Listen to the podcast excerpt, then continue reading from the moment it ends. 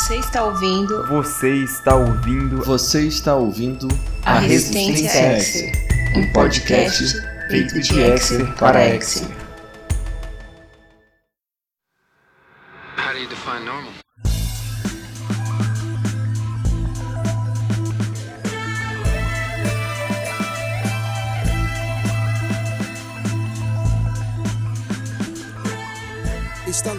Mais um episódio da Resistência X e hoje nós vamos falar sobre a grande 11 temporada e do primeiro episódio que é My Struggle 3 ou Minha Luta Parte 3.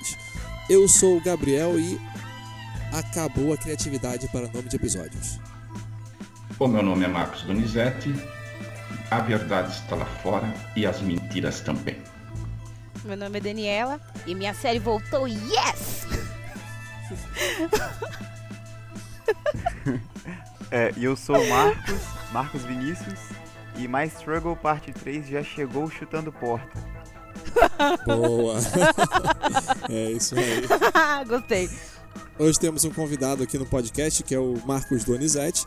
E só para como temos nomes parecidos hoje, quando a gente for falar so, com para o Marcos Donizete ou do Marcos Donizete, nós vamos usar esse segundo nome dele, o sobrenome que é Donizete. Correto? Correto. Então, beleza. Bom, estamos começando uh, finalmente o ano, né? Feliz ano novo para todo mundo. Agora sim, depois do dia 3, a gente pode uh, começar. A ansiedade estava tava grande, pelo menos por aqui. Eu imagino que aí na casa de vocês também. E eu queria ouvir um pouquinho de, de cada um de vocês agora. Assim, das primeiras impressões sobre, uh, sobre o episódio. Algo bem, é, bem resumido, é, como vocês se sentiram assistindo, o que vocês acharam no primeiro momento do, uh, do episódio. É, e aí, quem quer começar? Posso começar? Vamos lá.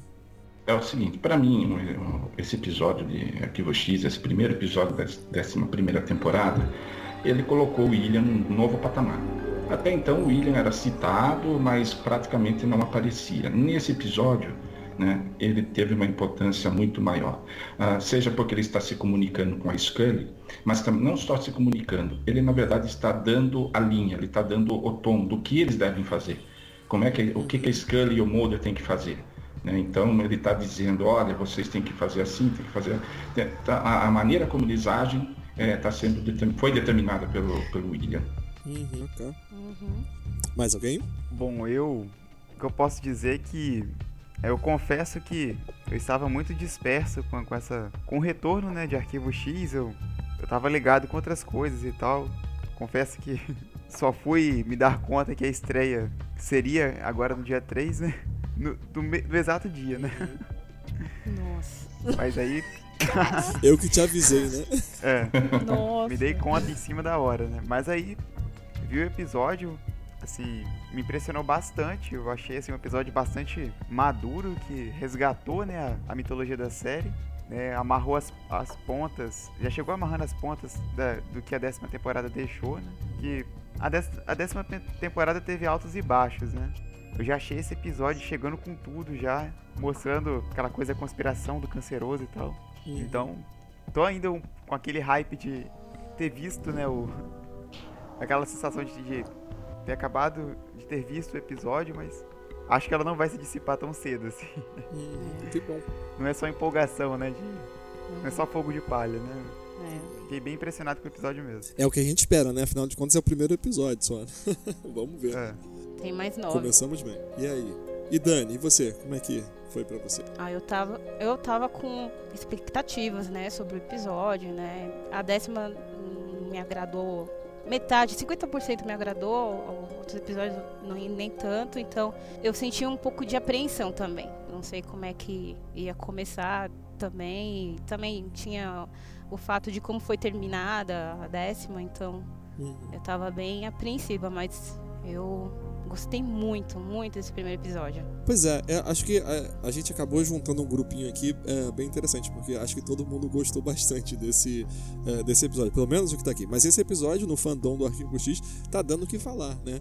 Tem algumas pessoas, inclusive, que, que odiaram esse episódio, que acharam esse o pior episódio de todos os tempos de, Não de Arquivo X. Pois é. Então tu, então tu doido, tá doido. É, pois é, doido. mas enfim, é, quando a gente tá falando de gosto, é uma questão realmente muito, é, muito pessoal.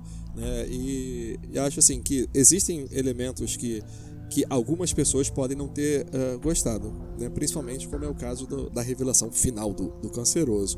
Bom, mas assim, para mim, eu recebi esse episódio assim também de uma forma muito positiva, muito bem. Eu não sei quanto a vocês, mas uh, eu fiquei basicamente sem fôlego durante todo o episódio. Eu achei o episódio com um ritmo assim uh, alucinante, uhum. bem rápido, bem dinâmico, e eu não conseguia realmente ficar disperso assistindo, assistindo esse episódio. Não teve aquele aquele lenga-lenga. Inclusive, algumas pessoas estavam falando que os monólogos foram foram muito longos. Mas eu achei dessa vez um monólogo muito interessante que dava. Que eu mais gostei. Acontecendo durante a ação, né?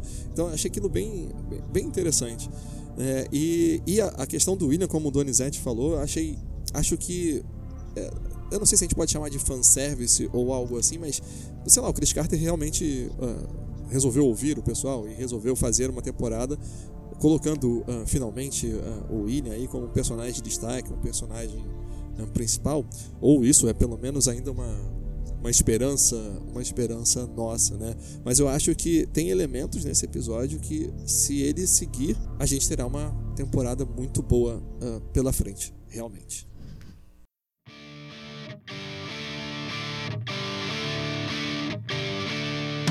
Bom, nesse bloco agora a gente costuma fazer um review do, do episódio. A gente já separou algumas coisas aqui na, na pauta, mas é provável que a gente vá se lembrando de mais outras coisas ao longo da, dessa nossa, do nosso podcast. E talvez também a gente não consiga falar sobre tudo o que aconteceu é, ao longo do, uh, do episódio. Então, você que está aí ouvindo agora, sinta-se à vontade para fazer qualquer uh, comentário posterior a, ao momento que você ouvir essa, essa gravação, esse podcast, para lembrar a gente também do que aconteceu, até mesmo do que você achou interessante que a gente não falou, porque isso ajuda bastante a gente a produzir o nosso, nosso conteúdo. E a gente tem aqui na nossa sequência do review, acho um comentário bem interessante. Eu queria passar a palavra então pro, pro Donizete, porque tem aí uma comparação que, que é bacana que ele quer fazer. Manda aí. É a comparação entre o Chris Carter e o Jorge Lucas, né? Ah, o Jorge Lucas também fez ah, episódios, assim, filmes, né? Que ah, os acontecimentos vêm depois sendo que os filmes foram mostrados, foram, ele inverteu né, a sequência. Então, um, dois, três, quatro, cinco, seis, ele inverteu, né? O Chris Carter, de certa maneira, fez a mesma coisa nesta temporada do Arquivo X. Por quê? Fica bem claro, desde o início do episódio, que os fatos que estão sendo mostrados, eles são anteriores àquilo que nós vimos na décima temporada. Então, a, a décima primeira temporada né? Ela vem antes da décima e a décima vem depois da décima primeira. Quer dizer, o Chris Carter e o Jorge Lucas são meio que irmãos siameses, né? Eu, eu acho que o Chris Carter se inspirou realmente em muitas coisas, até mesmo para criar o personagem canceroso, né? A gente vê muitas características, porque o, o Darth Vader seria o vilão, né? Um ícone do, do mundo dos vilões, né? No cinema, né, da, da cultura pop, né? Porque ao longo do seriado, eu me lembro muito de pensar no Canceroso como Darth Vader, principalmente quando, é, quando ele fala pro Mulder que é filho, que o Mulder é filho dele, né? Que é, é parecido com aquela cena do, do Star Wars que o Darth Vader fala pro Luke que o Luke é filho dele, né? E nesse episódio a gente tem mais uma, é, mais uma passagem curiosa do Canceroso que o Canceroso talvez seja a pessoa que mais teve filhos ao longo do Arquivo X, né? É, e, a, e, uma revelação que ele faz e que mostra de novo esse lado obscuro da personalidade dele, do, que muito parecido com a questão do Darth Vader. Então é uma comparação sim muito válida e eu acho que tem. Eu, eu entendo que são, são dois personagens que de fato eles representam e simbolizam o mal. Eu, eu até entendo que o, o canceroso, por exemplo, em Arquivo X, ele não morre mais porque ele extrapolou a condição de mero personagem. Né? Ele não é um personagem comum, ele é, ele é a simbologia do mal, ele representa e simboliza o mal. E o mal não morre. O, o mal é imortal. Transformou num conceito, né? Exatamente, de personagem virou um conceito. Por isso que levou um míssil na cara e continuou vivendo. pois é, e aí depois desse episódio realmente tem essa. Isso é uma, um ponto curioso, porque não sei se vocês se lembram lá na década de 90, início de 2000, né? Quando o Mulder, quando o Duchovny ia sair do, do arquivo X. E todo mundo falava, pô, arquivo X sem Mulder, nossa, isso não vai dar certo, é impossível, não tem como existir arquivo X sem o Mulder. Eu acho que agora a gente vira essa página e pensa, pô, acho que não tem como existir arquivo X sem um canceroso. Né? Ou sem, pelo menos sem a Scully também, né? E agora o Mulder... É porque o, o Mulder e a Scully representam, como colocar, né, é uma, uma, posição assim meio maniqueísta, mas o Mulder e a Scully representam o bem e o canceroso representa o mal. É a velha, né, o velho conflito entre o bem e o mal. A gente tem isso em Agiftis também. É o bem dividido em nuances, né? Sim. Embora o canceroso, o canceroso não se veja como o mal, ele não, não se vê como representante do mal. O que é uma grande característica de todo mundo que faz parte do mal, né? Sim. Todo, todo, todo vilão acha que tá fazendo a coisa tá certa. Tá fazendo a coisa certa. Exatamente. Acho que é o maior herói, né? Engraçado que o Skinner falou isso, né? O oh, que, que, que é? Você é, é o herói? Exatamente. Eu engraçado, eu dei risada é, nessa o Skinner hora. zoando ele, né? Não, mano, não é isso. Eu não sou herói. e olha só como é interessante essa parte que a gente tá falando que o canceroso simboliza o mal. E a primeira cena, a cena de abertura do, uh, do episódio, é o canceroso falando o nome verdadeiro dele, é, dizendo o que significa aquelas, uh, aquelas, aquelas letras, né? O CGB. E aí eu acho que é muito curioso porque volta à tona uma crítica que o, Uh, o Arquivo X, ou Chris Carter, sempre fez a, uma família muito famosa de políticos americanos, né? Porque é o canceroso seria, seria da família Bush. Né? Exatamente. Não sei se vocês se lembram. Acho que a gente. Uh, o Bush uh, apareceu, inclusive, no início do episódio, né? É. Uhum. O ex-presidente Bush. Uhum. O pai, o Bush, o pai e o filho, né? Isso. Até, até o Trump apareceu. Trump, o da Coreia do Norte, o Kim Jong, né? Então, o Ronald Reagan. Hitler, os tiranos estavam bem representados, né? Eu acho interessante a parte que inclusive o, o Canceroso fala, que ele ajudou essas pessoas boas a se transformarem em grandes homens. Né? Nossa. Meio que vira até uma associação, né? Entre eles esses, esses homens. Sim. Que ele vê como pessoas boas, né? Quer dizer, na visão dele, né? No segundo filme do Arquivo X, o I Want to Believe, não sei se vocês se lembram, mas quando o Mulder. Acho que o Mulder, acho que eles chegam lá no FBI e eles vão. Agora não lembro se é, eles vão entrar na sala do Skinner ou algo assim. Não, nós comentamos isso em outro podcast, né? Uhum. Que eles. O Mulder e o Scully se entreolham. Aí aparece de um lado o quadro com Bush e outro com J. Edgar Hoover, né? Isso é verdade. E o, e o Mulder faz uma expressão de desgosto. E né? toca a musiquinha é. do Arquivo X, né? Exatamente. É, Arquivo X, é, hoje em dia eu acho que não tem tanto isso de uma forma tão evidente, mas nas primeiras temporadas você notava uma crítica política, eu acho que mais, mais explícita. Mas, por exemplo, no episódio Grampeados, tem uma cena em que o Mulder estava falando com um agente que está trabalhando para o X, né, para o X, e, e, esse agente fala, ó, oh, temos que ir embora rapidinho porque a criminalidade aqui é muito, muito grande, né? E o Mulder fala, verdade, principalmente quando o Congresso está reunido.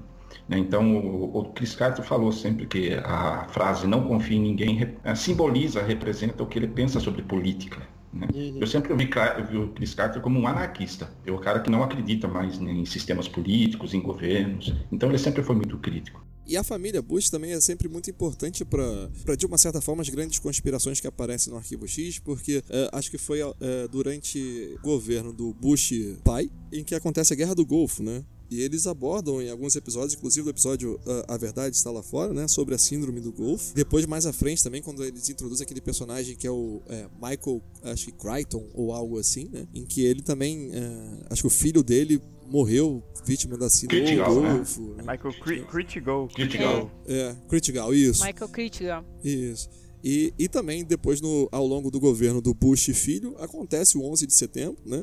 que é utilizado como uma grande propaganda para os Estados Unidos uh, ir à guerra contra o, né, os muçulmanos, ou ir à guerra no Afeganistão, Iraque. Serve como pretexto, né? Vira pretexto. Como o Pearl Harbor também foi para atacar o Japão, entrar na Segunda Guerra Mundial.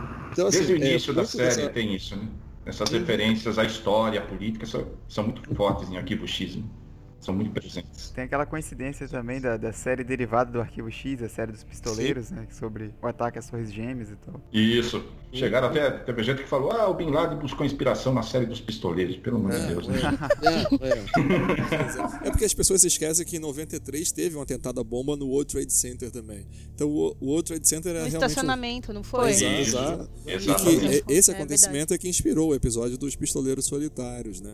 Então, assim, o World Trade Center sempre foi visado pelo, pelos terroristas, né? Por ser majestoso, também grande, né? É um símbolo do poderio americano. Exato. Um bom, um bom alvo. Uhum. Com certeza. Okay. E a abertura? É, Minha Luta Parte 3 entra pro hall daqueles episódios que não tem a frase A verdade está lá fora na abertura. E aí é uma jogada que eu achei uh, interessante. É a frase clássica do pôster do Mulder que aparece, ao invés de A verdade está lá fora, aparece Eu quero acreditar. Né? Mas as letras, a palavra acreditar em inglês believe, né? somem as primeiras letras e as últimas letras, e a frase se transforma no Eu quero é. mentir. E com isso, a gente fica se indagando: seria uma indireta para. Uma indireta, não, uma direta, né? Para o que acontece nesse episódio, uma direta para o que acontece ao longo de todas as temporadas do Arquivo X, uma, é, ou seria o Chris Carter dizendo: é, Eu menti para vocês esse tempo todo, hahaha, o My Struggle 2 nunca aconteceu, né?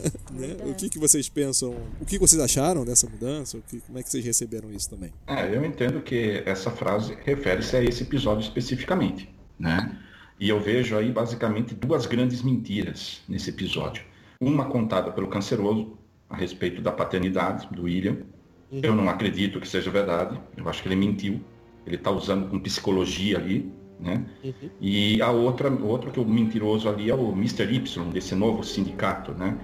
Que uhum. quando vai falar pro Mulder lá do, do plano dele, ah, quer salvar a humanidade. Ah, como? Ah, vamos levar o, todo mundo para o espaço, né? Pois é. Um, um, plano de colonização espacial, Mulder. Vocês vão levar 7 bilhões de pessoas para o espaço? Exato. Mentira. Vocês vão levar meia dúzia, vocês vão levar alguns. Então, a mim parece que os dois grandes mentirosos nesse episódio são o Canceroso e o Mr. Y. E que seriam. É, que tentam se vender como as duas soluções para para a humanidade, entre aspas. Né? As duas é, então, eles, apres eles se apresentam como aqueles que vão resolver os problemas, né? Uhum. E fazendo uso de um discurso que, na verdade, é mentiroso. Então, uhum. ué, isso para mim explica aí por que apareceu essa frase. Aliás, é uma coisa que eu acho que é inédita também na Arquivo X. Duas frases de abertura. Exato. Eu acho também que é, que é inédito. Eu vou confessar que eu nunca tinha percebido esse Lion ali no meio toda hora todo o tempo. Nunca tinha me dado conta. E tem uma outra coisa interessante dessa abertura, é que eles colocaram a carteirinha de, do FBI do, do Skinner. Que tipo de sugestão isso tá passando? Será que vamos é, porque assim, esse episódio a gente faz a gente questionar de novo a lealdade do Skinner. Como esse episódio termina.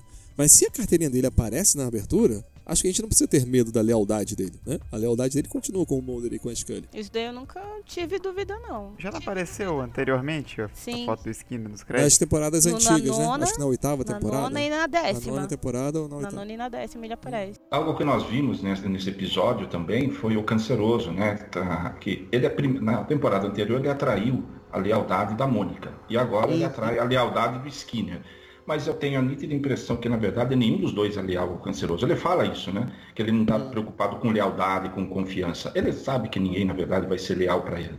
Né? Eu, particularmente, entendo que se chegar assim, numa situação final em que tem que tomar lado, nem a Mônica nem o Skinner ficam do lado do canceroso. Será? Pois é, porque é, na verdade assim, a gente entra numa outra questão que depois que acabou a décima temporada, começou assim por parte do fandom assim, é, uma uma espécie de hashtag, né? Justiça para Mônica Reis. porque foi uma traição enorme descobrir a Mônica ao lado do canceroso no My Struggle é no Minha Luta Parte 2. Eu confesso que eu fiquei muito chateado, continuo muito chateado de ver a Mônica nessa situação, porque ela não é um personagem secundário, um personagem que você normalmente que, é, questionaria a lealdade dela, o alinhamento dela. Né? Porque, não sei se vocês perceberam, mas eu senti a Mônica Reyes nesse episódio muito como Krychek era na década de 90. Era aquele cara que era o, o mercenário, vira a casaca e que fazia uns servicinhos em alguns episódios muito. Era o lacaio, né, do canceroso. Exato. No começo ele era um lacaio, depois, depois ele ficou, assim, virou um personagem independente e passou a fazer o seu próprio, seu próprio projeto, sua própria agenda e fazer acordo com o que ele bem entendia, né? Então, para mim, que ela tem um motivo plausível para ter se associado. Não acredito que ela é uma traidora. Exato. Diante dos fatos da décima temporada de um futuro em que pode vir a extinção da humanidade, não sei se ela também está querendo salvar a própria vida. Pode ser também. Não acredito que ela seja uma traidora mesmo. Ela né? pode estar querendo ficar ao lado do canceroso até para saber o que, que ele está planejando, o que, que ele está querendo fazer, né? Uhum. Como aquela frase do A Verdade está lá fora. Né? Mantenha seus amigos por perto e os inimigos mais perto ainda. Eu, eu acho também que o fato de, assim, serem poucos episódios, eu acho que não tem muito o que mostrar da verdadeira, assim, da real faceta da Monica Reyes, assim, que ela é mais ela é mais esotérica, vamos dizer assim, que o Mulder, né? New Age. É, ela, né, mais pirada desse lado, assim, e esses episódios não exigem isso, né? Não. Acho que ela fica, assim, fica fora de contexto, né? Então, para esse contexto aí, é, da décima e décima primeira temporada, acredito que o que a, a personagem dela pode apresentar, né? Uhum, pois é. E eu acho que é uma coisa que talvez nós, como fãs, uh, merecessem, é que é exatamente que mostrasse esse outro lado da Mônica pra gente entender essa real motivação dela. Porque, assim, o que a gente sabe é, existe um futuro em que o Minha Luta Parte 2 acontece acontece. O que a gente vê que nessa, na 11 temporada estamos tentando impedir que esse futuro aconteça. E no Minha Luta Parte 2, a gente viu que ela muda de ideia. Né? Ela procura a Scully dizendo o que é que está acontecendo e arrependida. Então, assim, a gente não sabe qual é a motivação que levou ela a fazer parte do, é, do grupo do canceroso e o que posteriormente faz com que ela se arrependa. Então, assim, ela fica um personagem que tá se mostrando um pouco uh, ambígua. Exato. É. é. por enquanto ela tá muito burocrática, né, sei lá. Uhum. Você não sabe exatamente qual é a lealdade dela. O Chris Cat sempre gostou desse tipo de, de, de personagem, né? É, ele, ele, pensou em fazer isso também com a Shannon, lá na nona temporada. Ele queria fazer isso com ela, mas daí a atriz engravidou e acabou inviabilizando. Mas disse que ela ia também esse, ter, ter, esse tipo de, de, papel, né? Esse personagem ambíguo que você não sabe exatamente de quem ela é aliada, né? Uhum. E eu acho que a Mônica agora é, é, é tipo uma substituta para Shannon. Eu vejo ela assim. Eu vejo ela como um personagem ambíguo. Eu não vejo ela como aliada confiável para o canceroso. Não vejo. Uhum. É, né? teve, teve, uma cena, inclusive, que o canceroso fala para a Mônica que se fosse necessário impedir que a Scully entrasse em contato com William, eles iriam impedir isso, os dois juntos. Você olha bem para a expressão da Mônica, você fica na dúvida se ela vai impedir mesmo. Eu tenho minhas dúvidas, eu não acredito. Eu não acho que ela chegaria a esse ponto né, de, de, traição, de trair a Scully a, a, a esse nível. Pois é, cara, mas aí ela entra num carro e coloca a arma na cabeça do Skinner. O que ela ia fazer? Ela ia atirar se o Skinner. Se ela não coloca a arma na, na cabeça do Skinner, uhum. ela ia demonstrar para o canceroso que não é confiável. É, é, é esse, é esse o problema de, desse tipo de, de, de personagem. Entende? Esse personagem ele fica pisando em brasas. Ele tem que andar na linha. Ele não pode nem muito para um lado nem para o outro, porque senão acaba sendo desmascarado. Uhum. É, tem sentido isso aí. Ela tem que fazer isso, ela tem que apontar a cabeça, a arma para a cabeça do Skinner, porque senão o canceroso vai perceber, pô, você não é minha aliada coisa nenhuma. Uma coisa também que eu, eu queria ter falado quando a gente estava falando da frase da abertura, do I want to believe virando I want to lie, na hora me bateu uma frase do Garganta Profunda, do é, uma mentira é melhor escondida entre duas verdades, né? Porque o lie, ele realmente aparece entre Exatamente. É, dois pedaços da, da palavra, né? Quer dizer, bateu para mim essa sensação na hora, não sei se foi... Eu, eu cheguei a pensar nisso também, eu cheguei a pensar nisso quando vi essa, essa frase aí. Eu, é. eu cheguei a pensar nesse episódio aí do, do Garganta falando isso pro Mulder. E ele fala pro Mulder Uh, Mulder, não, não pare de nadar. O, o tubarão, se parar de nadar, ele morre. Não pare de nadar. Um dos grandes episódios do Arquivo X é esse. Né? E também, uma grande característica do Arquivo X é um outro personagem ressurge das trevas, né? e aparece nesse com uma participação bem pequena, mas também com muita história por trás dessa participação dele, que é o Jeffrey Spender ele aparece sendo perseguido no início por, uh, por alguém. Uma perseguição que eu não entendi muito bem. Ele fechou a porta e o cara queria matar ele. ou extrair a. O cara desiste, né? É, o cara desistiu. Ele queria informação sobre o William. Sobre o William. É. Eu queria que o, que o Jeffrey dissesse aonde está o William. A impressão Exato. que dá é que o, o Jeffrey talvez seja o único personagem que sabe exatamente onde então, o William está. Só que o cara desiste muito fácil, né? Tinha uma porta de vidro separando é. os dois e o maluco desiste e vai embora. Com uma conclusão estranha, né? É, é porque ele, ele, não queria matar, ele não queria matar, ele queria informação, né? Mas aí tem essa questão do. Uh, desde quando o Jeffrey Spender sabe sobre o William? Ele fala pra Scully, né? É, você me pediu para que eu escondesse o, o William, ou algo assim e que nunca contasse isso para ninguém, nem mesmo para você. Você está me pedindo agora para quebrar essa promessa. Aí assim, ele vai até o hospital e joga isso pra, uh, pra Scully. Meu filho, por que você foi até o hospital? Sabe, pra quê? Você foi fazer o que lá?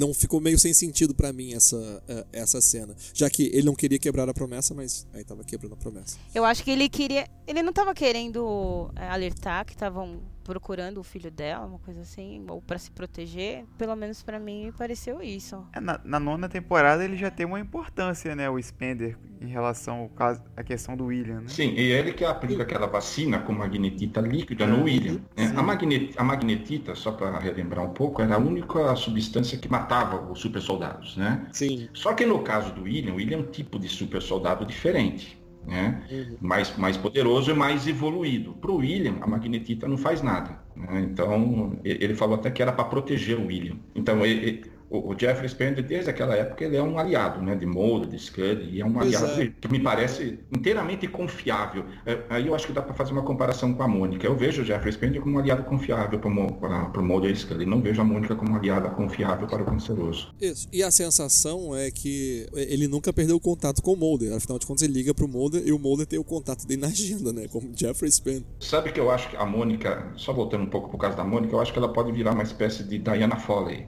que uhum. foi leal ao canceroso a vida toda e no final traiu ele.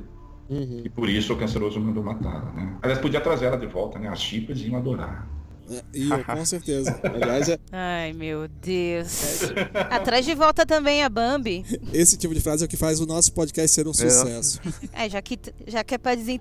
Já que é pra desenterrar morto, a gente desenterra a Bambi. Tem aquela lá da primeira temporada do episódio Incendiário. Incendiário. Como é o nome dela? Esqueci. Ah, Phoebe Green. É Phoebe. Phoebe. É Phoebe Green. Uma coisa assim? Phoebe Green, isso mesmo. É eu, isso. Eu conheço ela como Doutora Magui do Flash, da série de Flash. Diz que o Chris Cato chegou a pensar em colocá-la assim como personagem fixa da série. Ainda bem que ela morreu. Caramba.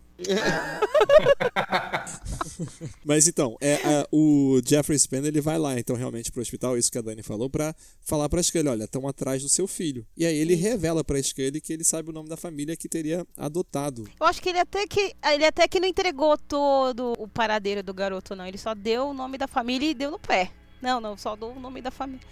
Bom, então a gente tem o Jeffrey Spender aparecendo lá e falando pra Scully o nome da família. Mas vocês não acham que se o Jeffrey Spender sabe o nome da família, teria como a Scully também saber o nome da família antes?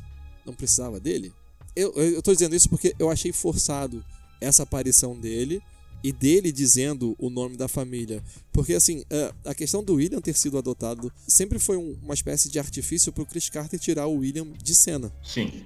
E na boa, o Mulder e a Scully, como agentes do FBI, como bons detetives que são, se eles quisessem, eles iam conseguir sim o nome da família que adotou. Porque eu imagino que exista algum tipo de registro uh, disso. Porque, né. A Scully levou o William até a, a, a, família que morava lá numa fazenda, no interior. Não, né? é, na verdade não. Ela dá para o serviço, acho que não sei se é do FBI, mas ela dá para esse serviço de adoção, né? E eles acham essa família e levam lá. É, exatamente, exatamente. Essa, é, essa parte que eu queria chegar, porque eu nunca imaginei, nunca associei o Jeffrey na adoção desse garoto, do uhum. William. Então eu acredito nas, que nas, nas outras, nos outros episódios vai estar tá explicando a associação dele com, é. com, com a adoção, porque para mim ela fez uma adoção normal de uma criança, já que uhum. já tinha.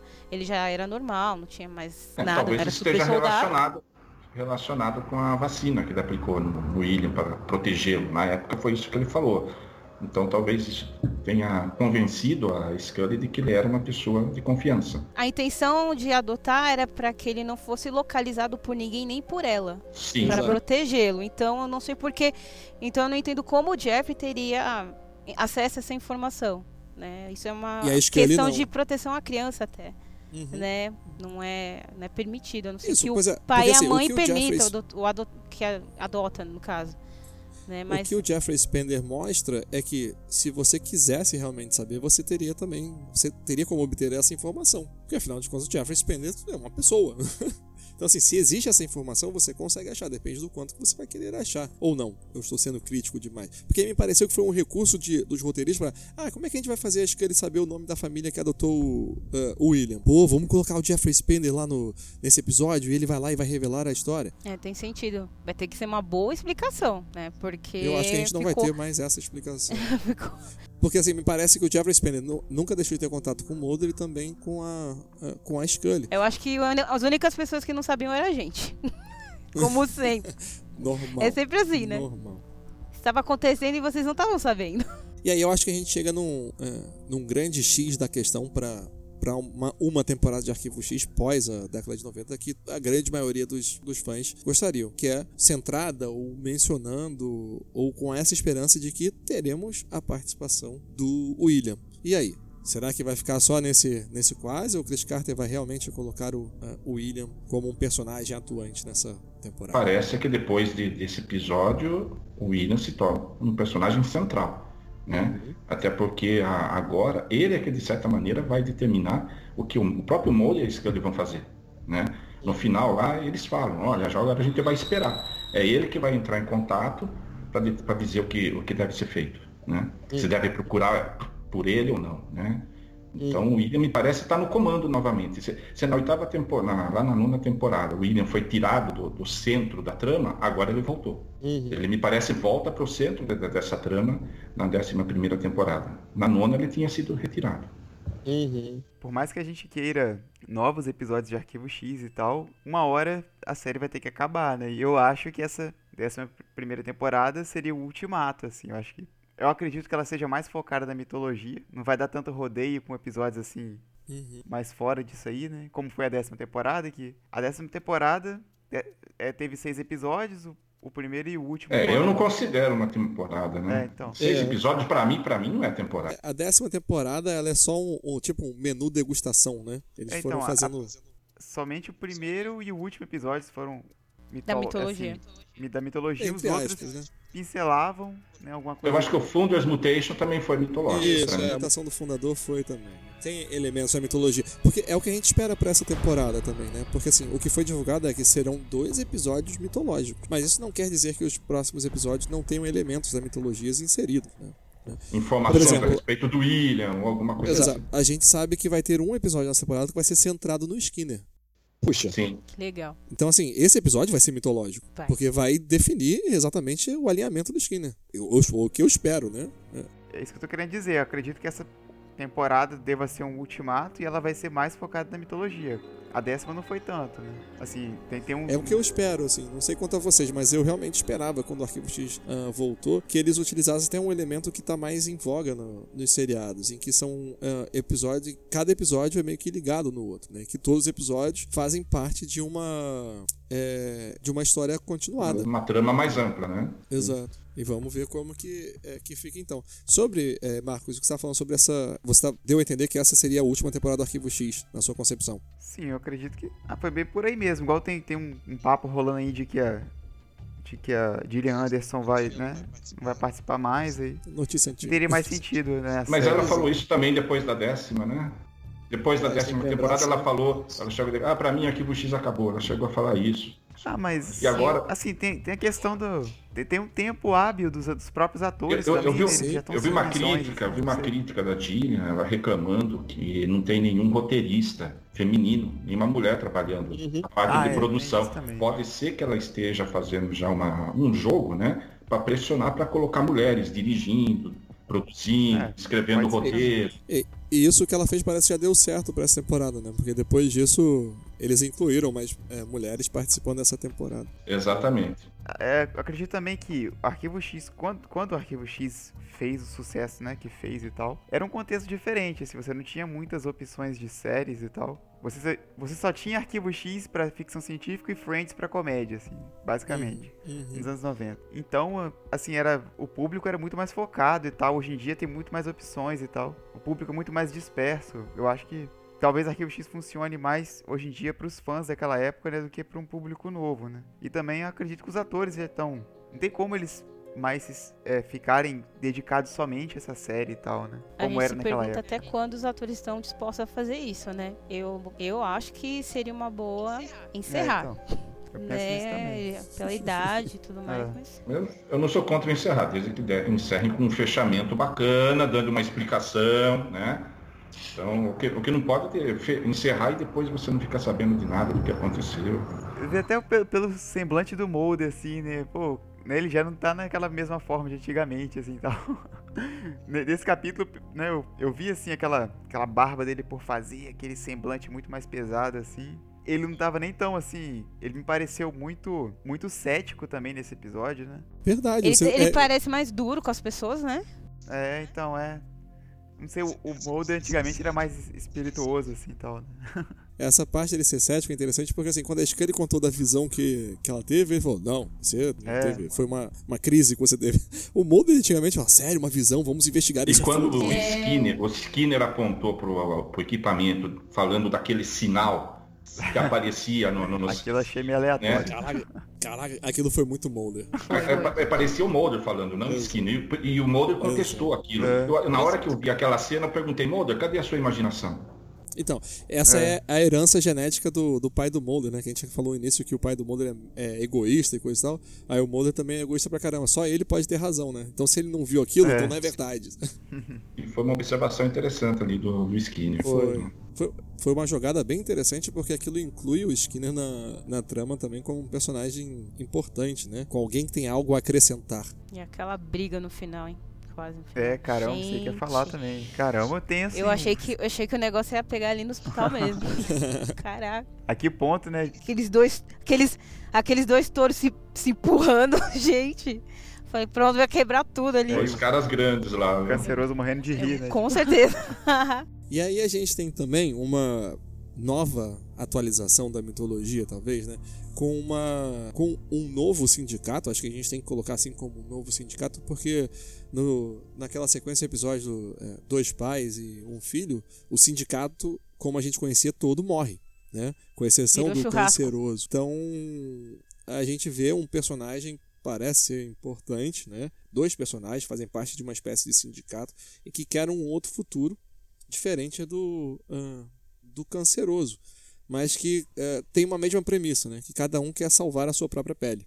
Com certeza. Ficou, ficou me parecendo que ao- é, foi mais uma luta de quem quer ficar na cabeça, assim, pra mandar, entendeu? Eu acho que eles estão querendo, eles estão querendo é, ocupar o lugar dele, do, do canceroso. Me parece mais uma, É uma luta, luta de pegar, a pegar a cadeira principal. Me pareceu Luta mais pelo isso. poder. É óbvio que o, o Mulder não é tão ingênuo mais, né? Ele não acreditou nisso, né? Me pareceu mais uma luta de poder mesmo. É, ele fala isso, né? Ó, vocês estão apenas brigando pelo poder. Né? Exato. Que Ele, ele não acredita em nenhum dos dois, né? Ele, ele acredita em, em somente uma pessoa. Ele fala pro Então, Mr. Gibson, só aquela história em uma de- pessoa. Aquela história de todo mundo ser mandado pro espaço, pelo amor de Deus, né?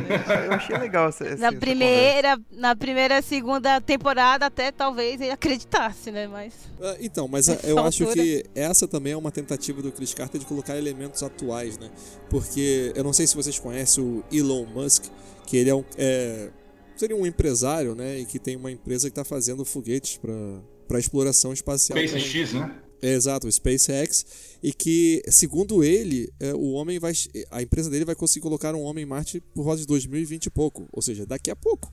Antes da NASA. Exato, antes da NASA. Então eu acho que é é uma, uma tentativa do Chris Carter em colocar esse é, um tema um pouco mais ah, atual. atual também. Ou seja, a gente acha que a colonização do espaço não é possível, mas tem algumas pessoas que hoje acreditam que, que Não, sim, eu- eu- é, é possível que estão investindo nisso. Eu tive um. Para todos, a ideia é que sal, para salvar todos, então é óbvio que ele não ia acreditar, né? Sim. É, não, mas Eu é- essa- não esse- essa conversa também, quando tava, enquanto eu estava assistindo o episódio, me, me veio à cabeça também, achei interessante essa fala do que o Mulder diz, né, e tal, é, e como vão, é, tem lugar para 7 bilhões de pessoas, né, e tal. Exato. Eu acho assim, a série, pelo menos eu tive essa impressão de que ela confrontou aquela coisa da, da ficção científica clássica, aquela coisa meio assim de Asimov, aquela coisa assim. Não, no, no nosso caso aqui é algo mais pé no chão, entendeu? Algo mais. Não sei se vocês tiveram essa impressão também. assim. Também, eu tive. Eu acho que afastou aquela coisa da ficção científica utópica, né? Aquela coisa mais da década de 60, não sei, década de 70 e tal. É, Uma coisa que eu acho interessante, os dois projetos, tanto do Canceroso como do Sindicato, são projetos voltados para poucos, né? É, para, sim. para alguns escolhidos. Eu vejo isso, não sei se vocês concordam, como uma citação bí- bíblica, né? que um trecho do, do Evangelho de Mateus fala, porque muitos são chamados, mas poucos escolhidos. Chris Carter gosta muito de fazer essas citações sobre a Bíblia na, na série. E eu acho que, como a Dani falou, a gente vê um Mulder finalmente talvez um pouco ou mais centrado ou mais maduro. Porque em um, um momento parece que o Mulder tinha ignorado a, a famosa frase do Garganta Profundo, confi, né, não confia Não em ninguém, confie em ninguém. e estava acreditando em tudo que falavam para ele. Sim. É, e aí agora ele realmente conseguiu questionar e ver uma coisa que não era plausível, de acordo com a história que os caras estavam contando. Não tem como colocar 7 bilhões de pessoas no, no espaço. É, essa nunca vai ser a posição da, daqueles caras. É, quem é que vai se importar com a gente daqui? Eu tô aqui em Niterói, do lado do Rio de Janeiro. Né? Eu não vou ter esse espaço pra, pra ir é, viajar numa nave espacial, enfim, né? Pra me salvar. Né? Eu vou morrer é. nessa, nesse apocalipse. Então, ele foi bem realmente centrado, pé no chão e falou: Ah, vocês estão querendo me enganar e não é nada disso, vocês são, são tudo farinha no mesmo saco. É, o Mulder percebeu ao longo do tempo, da, da, história dele nos arquivos X, que a única pessoa realmente que ele pode confiar é a Scully, né? Exato. Com, essa, com ela, ele sempre pode contar. Né? Inclusive, eu acho interessante, quando ele fala isso lá pro Mr. Y, ele fala: Olha, só tem uma pessoa na qual eu confio, e você sabe quem é. Logo depois, o Mr. Y envia o agente para matar a Scully. Exato. Ele, na verdade, ele fala que existe uma pessoa que, que vai parar vocês. Uma pessoa eu que pensei, pode parar vocês. É Scully. Eu pensei no. Eu, o engraçado é que eu pensei no William na hora que ele falou isso. É, mas é porque em inglês ele usa o. no feminino. Hum, tá. Deve ter sido a. Pode ser. Ou, se eu estiver correto. É, me né? pareceu o William. Hum. Mas aí é uma questão de interpretação. Cada um entende uma forma. Sei. É, isso, e, é, e, conforme a gente vai assistir novamente o episódio, a gente também vai mudando os nossos conceitos. Né? A gente está gravando esse, esse podcast um dia depois da estreia. É, sabe, do, do sabe por quê? Sabe por quê, Gabriel? Eu, eu hum. achei que era o William, porque eles estavam falando dele, né? Uhum. Eles estavam falando do garoto. Uhum. Então eu, eu imaginei que fosse ele. Pois é, mas é como se as coisas estivessem conectadas. Ele fala: existe uma pessoa que pode é, parar vocês, e, e eu acho que ele fala, e ela vai. E aí logo depois o, aquele agente lá do, do senhor Y tá no hospital para matar a Scully. É, é verdade. É. É porque tanto o canceroso como o Mr. Y, eles, eles tentam dividir, né? Mulder, Scully e William. Uhum. Né? O, o, canceroso tenta afastar a, o, o Mulder do Scully e do William. E no caso do Mr. Y, ele tenta afastar, né? O, o William dos dois. Então, quer dizer, cada, eles estão tentando dividir o Mulder, Scully e o William, jogar um contra não, o outro. Não, é, não só isso, mas eu acho que a intenção deles era que o Mulder matasse o pai. Porque parece que se ele se aproximasse do, do, do próprio pai, ele não acreditaria que ele mataria o próprio pai. Então eu acho que a intenção deles era matar o canceroso. Também, eles estavam tentando jogar o Mulder contra o canceroso, para matar. É, é. Aí quando ele sai, ele fala, ah, vocês sabem que tem alguém que pode parar vocês. E eu imaginei que fosse o garoto né? Mas é, pode ser Scully mesmo. É porque eu se acho... a gente analisar bem, o William hoje, a única pessoa com quem ele mantém contato, pelo menos que a gente viu mesmo, é a Scully. Pois é, mas usando o poder ideia. mental dele, usando o poder ah, mental sim. dele, ele está dizendo para a Scully o que fazer e o que não fazer. Né? Pois é, essa, essa cena ficou um me pareceu assim meio dúbia, porque é, uhum. me parece que esse elo, essa ligação entre os dois, está acontecendo de uma forma meio que espontânea. Porque quando, enquanto mostra tipo, a Scully sofrendo de dor com essa ligação meio que acontecendo, parece que do outro lado mostra um garoto, né, moreno, também balançando a cabeça como se estivesse recebendo pensamentos intrusivos, né? Não é algo, não me pareceu algo assim que ele estivesse querendo fazer. É verdade. Porque aí, aí parece que tá a ideia que passa é que está tendo uma comunicação. Ela acredita que está tendo uma comunicação do filho com ela, mas isso a, se for os, é, os flashes desse garoto parece que eles não, parece que ele não tá, ele tá recebendo uma coisa que é involuntária. Não é uma coisa que ele está mandando ou enviando. Ele está sofrendo tanto quanto ela. Não sei se seria o William. Eu, me, eu acho que não, não acho que é o William na, nesses flashes que aparece, essa conexão, não, não acho que é eu ele. Eu vejo como sendo o William e, e acho para mim que é, entendo que é intencional sim. Que uhum. Ele se comunica intencionalmente com a Scully para ele antecipa os fatos, né? Em vários momentos no episódio ele antecipa. Ele fala para a Scully o que vai acontecer, né? É, e sim, a partir tem, daí, a partir daí os dois passam a, a confiar nele, tanto o Mulder é, como a Scully. Ele tem. Ele, ele passa tem uma imagem, no tem, caso. Os poderes, um dos poderes dos alienígenas essa, era esse, né? De comunicação mental. E o William é parte alienígena. Uhum, é verdade. É, uma outra coisa, Donizete, é que a gente está falando sobre é, é, Mr. Y, Senhor Y. É, esse nome é mencionado em algum momento no episódio? Se é mencionado em algum momento? É. é. Porque eu descobri esse nome é, indo no IMDB. né, vendo não. a relação das pessoas que participaram do episódio, os personagens, tem lá. É, eu também é não Mr. Y, né, na verdade.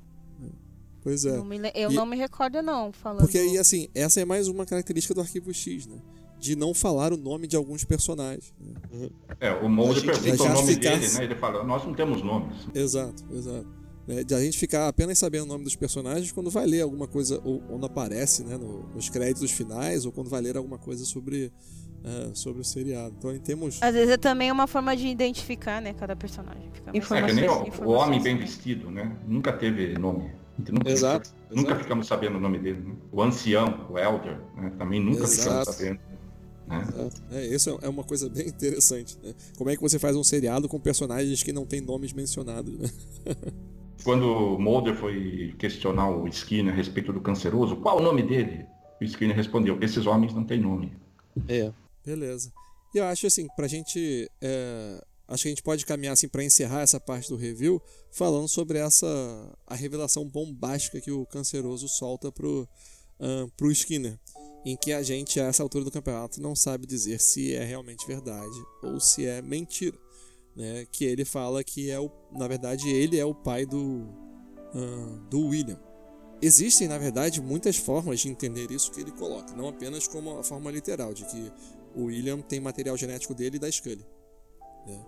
Mas o simples fato de que ele conduzia toda uma operação em que produziu esse ser pode fazer com que ele se entenda como o pai do William, já que é fruto de engenharia genética. Né? Essa seria, sei lá, a parte mais isenta de entender. Eu, eu particularmente entendo que o canceroso está usando de psicologia. Para mim, ele mentiu, uhum. né? Por isso que aparece a frase lá no, no início do, do, episódio, né? Eu quero mentir, né? Uhum. Então ele mente para atingir outros objetivos atrair o Skinner para o lado dele, né?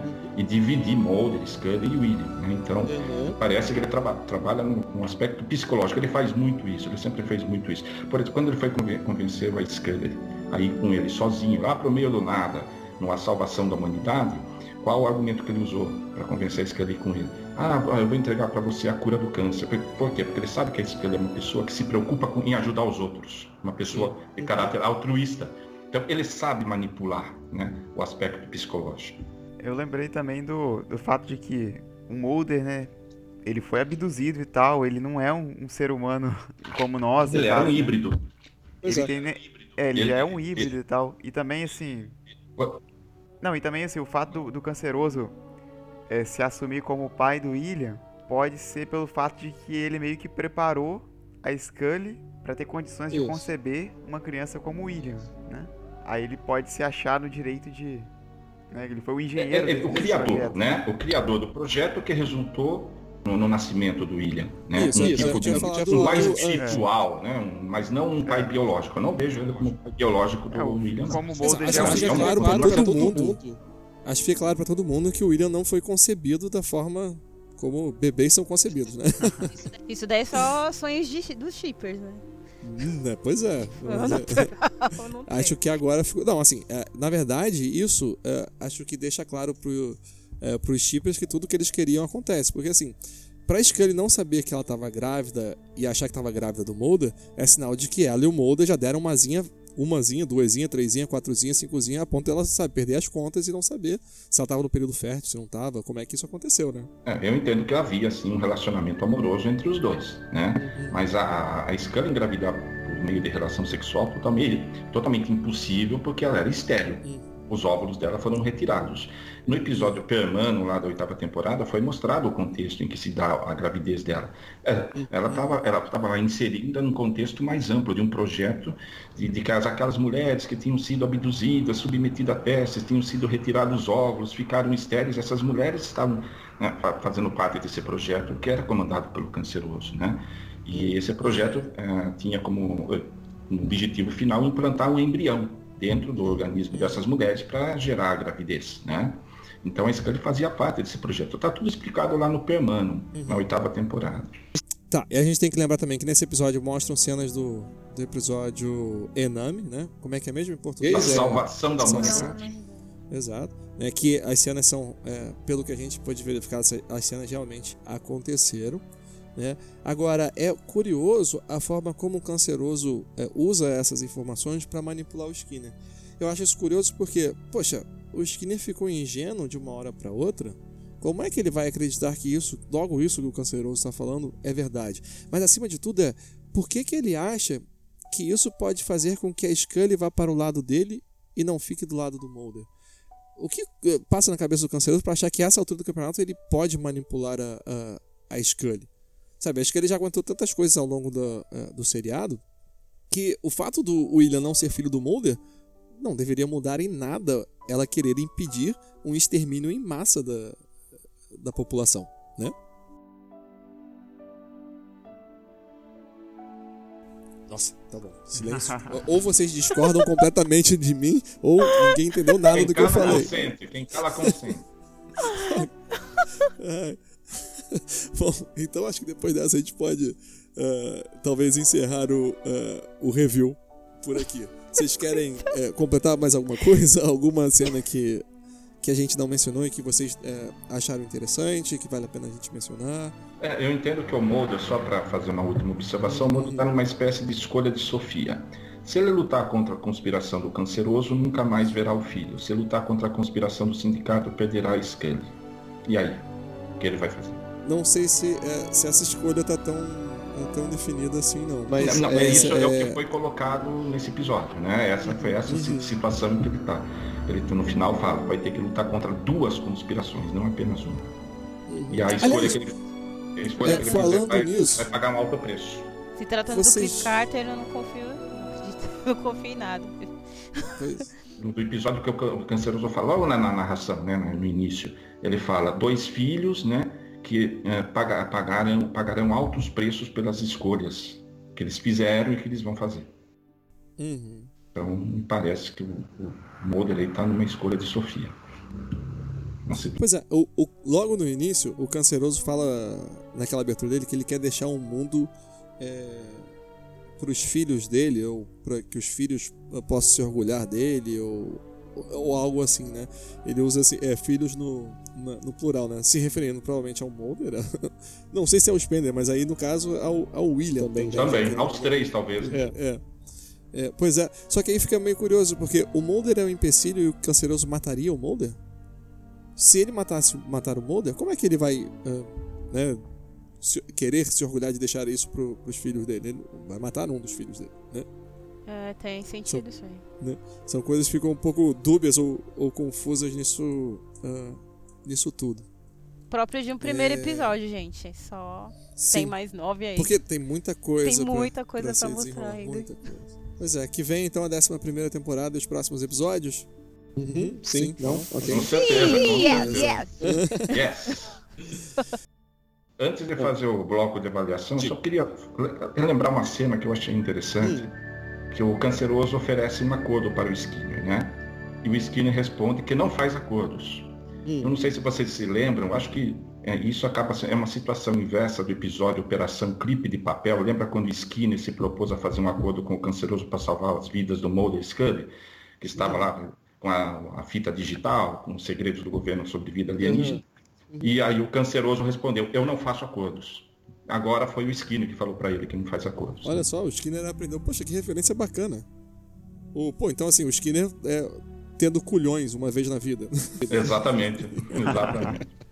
pois é. Mas assim, é, acho que a gente é, também pode ter em mente que toda essa cena acabou meio que o Skinner digerindo que o que aconteceu. Não que ele tenha feito algum tipo de aliança com uma da. É, com o canceroso.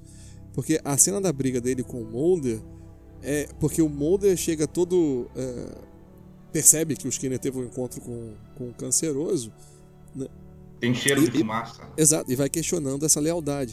E o Skinner não quer colocar, de repente, o Mulder numa berlinda ali, né? Do que a informação que o canceroso acabou de dar para ele poderia é, colocar, porque a Scully estava quase morta, ou pelo menos o Skinner estava achando que a Scully estaria morrendo, né? E não era hora nem lugar para falar sobre é, algo que pudesse perturbar ainda mais a Scully, porque isso poderia colocar em risco a saúde dela, né? Então o Skinner meio que engole um sapo ali e vai embora, né? Ele só fala, chega Mulder, chega Mulder. Complicada a posição O Mulder querendo briga e ele querendo escapar. Beleza. É, ele fica na sinuca de bico, né? Antes de ir para avaliação, posso lançar uma questão aqui que está provocando Pode, polêmica nas redes sociais. Hum. Tem gente falando que o, que o canceroso estuprou a Scully. Gente, ah, não, não, é, é, é um exagero, né? Pelo Para. amor de Deus, pode não. parar, pode parar. Ele, ele, ele, mandou introduzir um embrião no, no organismo dela. Isso não teve relação sexual, não teve contato físico, não teve nada. Foi tipo um projeto, um projeto científico. Né? Eu acho que o, eu acho que o povo precisa é, procurar limites, né? Porque não é a forma de vilania é cada coisa. Não, não, você falou sobre estupro. É, eu vi duas amigas falando que o povo tá chamando uh, o Chris Carter de misógino. É um absurdo. Então, Gente, ó. O Chris Carter salvou o emprego da Gillian no, no Arquivo X. Os caras da, da Fox não queriam ela de jeito nenhum. O Chris Carter teve que chegar para os executivos da Fox e falar assim, ou é a Gillian no, no papel da Scully, ou não tem série. O, o sequestro banco, dela. realmente, isso sempre ele, ele, o sequestro da, da, da Scully na série foi por causa da gravidez da Gillian. Foi para salvar o emprego dela.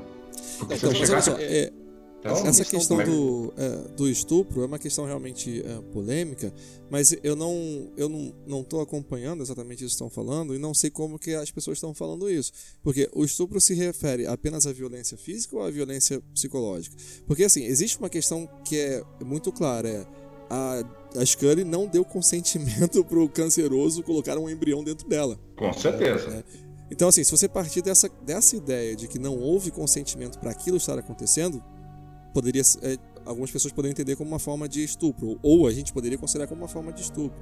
Então eu não sei exatamente como que estão levantando essa essa questão, mas acho que que na verdade é, é, a gente tem que levar isso em conta também, sendo que a gente todo mundo sabe que o Chris Carter sempre abusou muito da Scully a todo momento.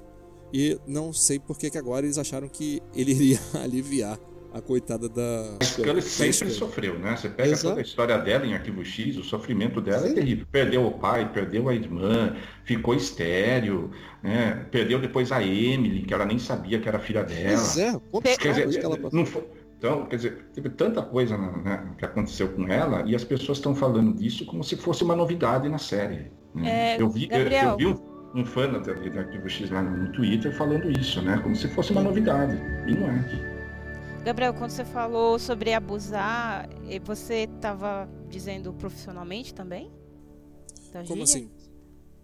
Ah, Pega não, não, não. Não, não, da personagem. Mas na personagem é, é, mesmo. Em relação da Scan, da Scan. Ah, tá. tudo é, em relação a que, é, é, pois é, a todos esses traumas que ela colocou, que ele colocou para para Scully ao longo da, das temporadas do, do Arquivo X. O que, a meu ver, só torna a Scully a personagem mais forte do, do Arquivo X.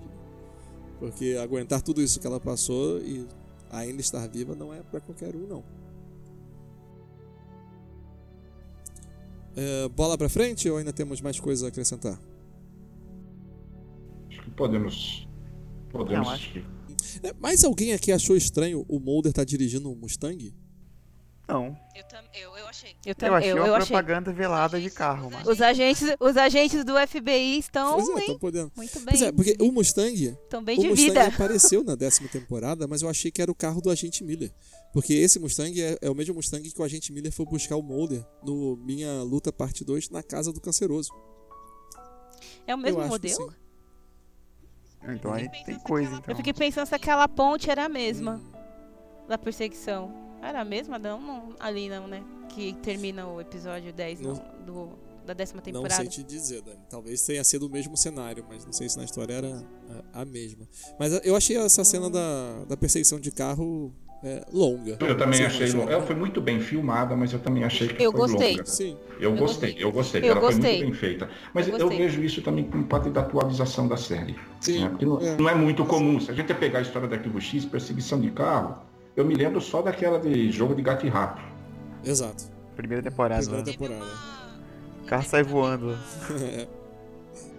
é uma ou outra, é muito raro, né? E de repente você teve uma cena, não só uma cena de perseguição, como uma cena longa. Né? A Dani ia falar alguma Isso. coisa. Eu, então, eu tava lembrando de uma cena, eu acho que era Lapso do Tempo.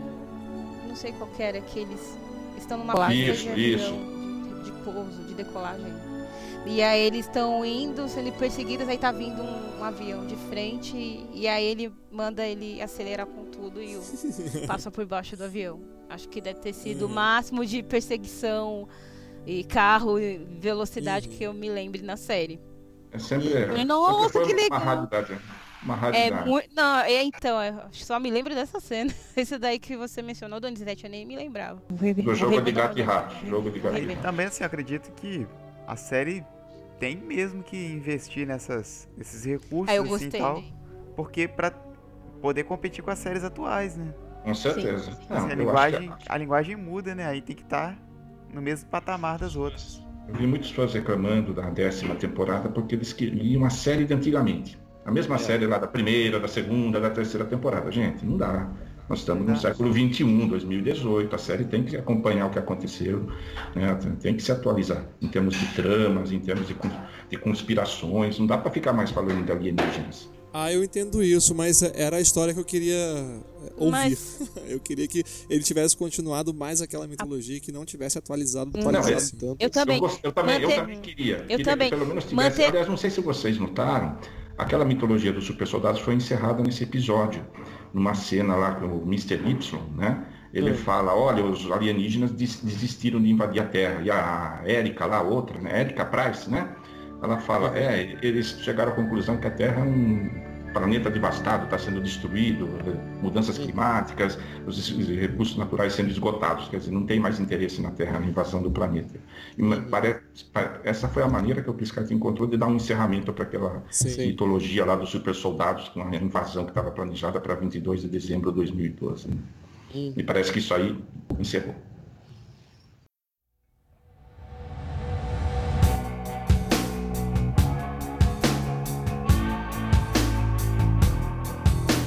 Bom, chegou a hora então que a gente faz a nossa avaliação do episódio, em que cada um de nós vai dar uma nota sobre como recebeu o episódio, o que achou do, é, do episódio. Apenas lembrando assim que a avaliação, óbvio, é uma avaliação muito pessoal, não é, Talvez muitos que estejam ouvindo nosso podcast possam discordar, mas tá tudo bem, é exatamente isso. Eu acho que a gente tem que ter em mente uma coisa: se muita gente saiu mexida com esse episódio, é porque os roteiristas, os produtores atingiram o objetivo.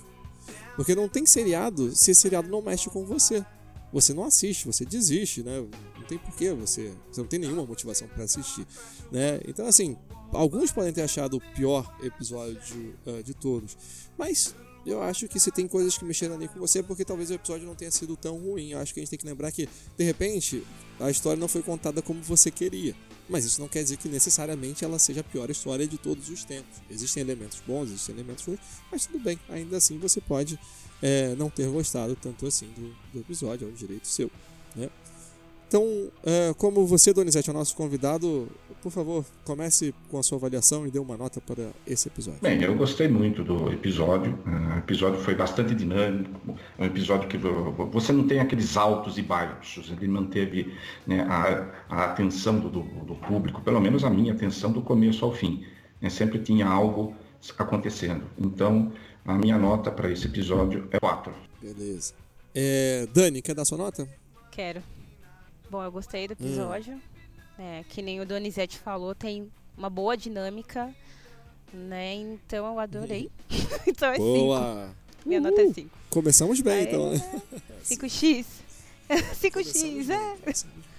Se eu pudesse, eu dava mil, tá? Mas é só até 5. Uhum. Então tá. Marcos. Bom, eu, assim, como tinha dito no início do, do programa, eu estava dispersa, não estava focada nessa, uhum. nesse retorno do arquivo X, né?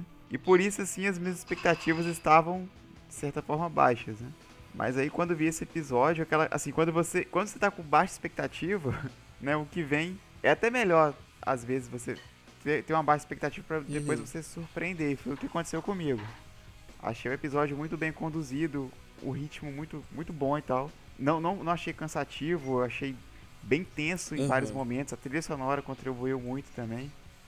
Então, não, não consigo ver outra nota além de 5x.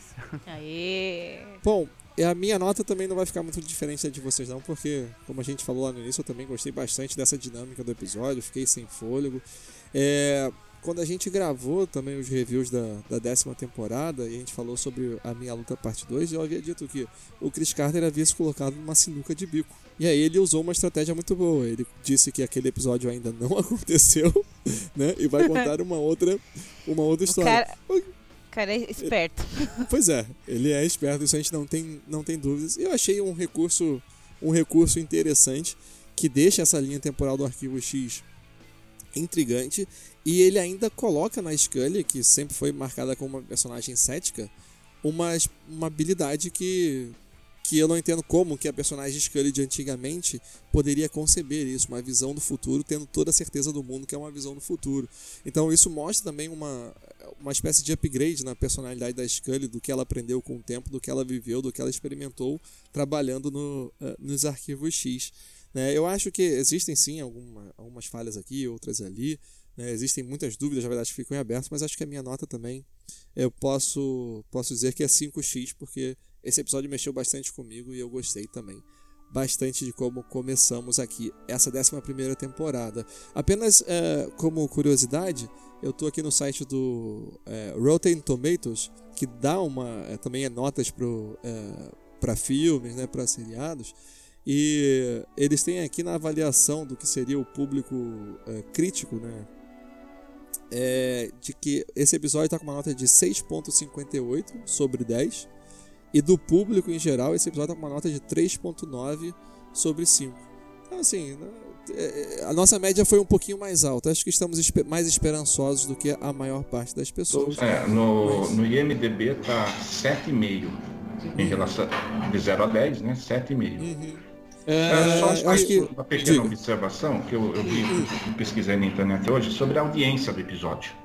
Hum. Ah, lá nos Estados Unidos, ele foi exibido às 8 horas da noite, às 20 horas. Né? né? Nesse horário, Arquivo X ficou em terceiro lugar. Né? Ah, Puxa, ficou um, terceiro um, lugar? Em 1.4 barra 5, lá no rating Chevy 1849 anos, né? Uhum. Com 5 milhões e 190 mil espectadores. Eu acho uma coisa interessante chamar a observação, que como desabou a audiência da TV aberta americana nos últimos 20 anos. Da época, a última temporada de Arquivo X teve uma audiência média de 9 milhões e 700 mil. E não tinha Mulder, não tinha o Duchovny, né, que só apareceu nos, uhum. nos dois últimos episódios. Hoje, eh, só teve um programa no horário nobre na TV americana, TV aberta, que teve mais de 7 milhões de espectadores. Todos os outros abaixo de, de 7 milhões, a maioria abaixo de 6 milhões. Então a TV aberta dos Estados Unidos perdeu muito público nas últimas décadas. Uhum. Eu acho que a gente tem que acompanhar também para a próxima semana né, de como vai ficar essa audiência do Arquivo X, porque com um episódio que mexeu tanto com o pessoal, acho que vai ter mais gente assim, Provavelmente. assistir. Eu, eu espero. espero. Pelo menos é o que eu espero. Né? Né? Uhum. É, o Chris Carter sabe mexer com o público, né? Sabe. Com pois é. certeza. É. O filho, filho da mãe sabe. Beleza. O... Ano passado foi no, no ano retrasado, temporada passada foi a Mônica, agora uhum. a paternidade do canceroso. Vamos ver o que vem pela frente, né?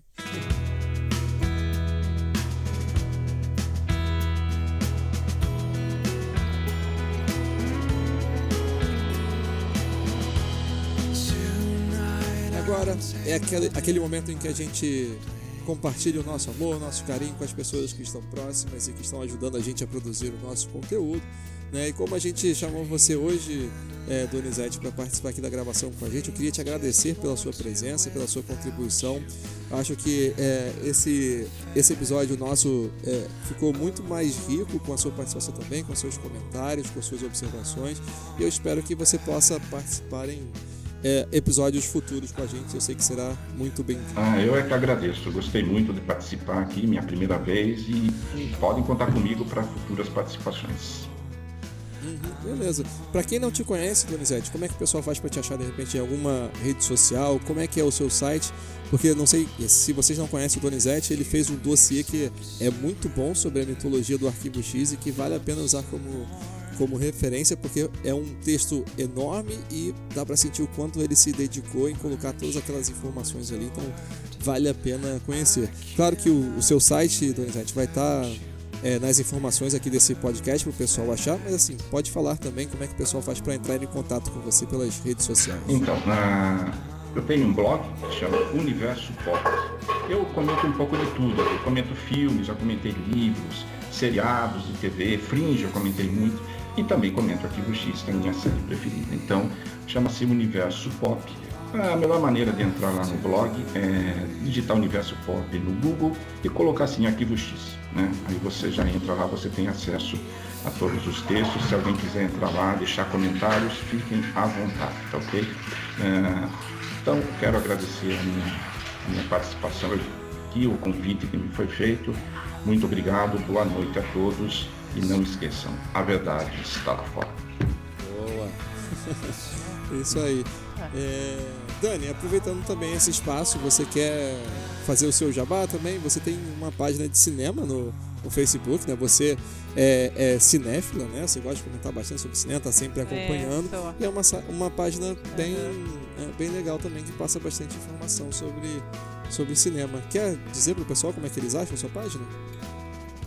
É, eu fiz uma página no uhum. Facebook, uhum. né? Se chama Cinema Sem uhum. Frescura. É, então eu deixo algumas pequenas resenhas, não é crítica nem nada, é só uma resenha para estar tá direcionando quem está querendo assistir algum filme diferente. Então, se quiserem procurar, é só procurar o cinema sem frescura. Beleza. Marcos, quer agradecer alguém em especial? Gostaria de agradecer aos seguidores da página que, embora Boa. Né, tem o quê? Tem praticamente um ano que não, que não gravamos um podcast. Uhum. Então, mas. É sempre tão presente, né? assim. Não, que isso. Assim, é, nós postamos, nem sempre podemos, né, estar postando notícias de primeira mão na página, mas Sim, sempre tentamos postar um conteúdo mais diferenciado e tal, mano. De vez em quando a gente discute alguma ideia assim, alguma, alguma piada, alguma coisa assim, em torno da, né, que tem a ver com, com o arquivo X, postamos e tal lá na página. Aí gostaria de agradecer esse pessoal todo que segue a gente e tal. Beleza. Ô Marcos, tem uh, alguém pra gente agradecer, que, é, só que eu só sei o nome dela, dele ou dela no Twitter, que é Dream Trinity. Dream Trinity. Né, porque a gente, a gente botou o conteúdo dela na página há pouco tempo, são as charges que ela fez no X, né? Sim, sim, ela até postei recentemente, ela postou uns desenhos que ela fez ainda em 1996, né? Uhum. E são assim, achei um bem interessante assim que ela misturou o Arquivo X com as Spice Girls, né? Coisa, né? Eram coisas que estavam bem entrelaçados ali na cultura pop daquela época e tal. E fez uhum. algumas piadinhas assim sobre alguns episódios específicos, como Garganta Profunda, do Annie Barry e tal. Aí quem puder tá conferindo lá na, lá na página. Beleza. Eu queria também deixar um agradecimento para Simone Delgado, a Simone entrou em contato com a gente há um tempo atrás para avisar que o microfone da Dani tinha ficado baixo no episódio que a gente estava gravando. Simone, obrigado por avisar isso, mas eu realmente tive problemas editando o, o, podcast. Eu acho que eu enrolei e alguns comentários da Dani realmente ficou muito baixo. Eu já me desculpei com com a Dani. Eu vou prestar mais atenção para editar esse próximo programa.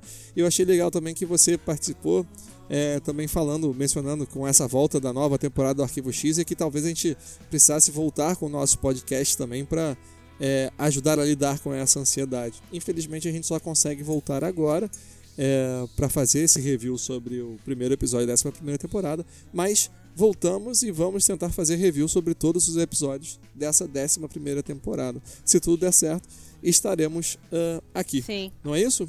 Com certeza. Então, beleza. Exato. Obrigado a todos vocês que participaram aqui comigo do, do podcast. Obrigado a todo mundo que ouviu até agora e a gente se vê no próximo episódio. Um abraço e. Tchau. A verdade está lá fora. A verdade está lá fora. Aí eu vou falar todo mundo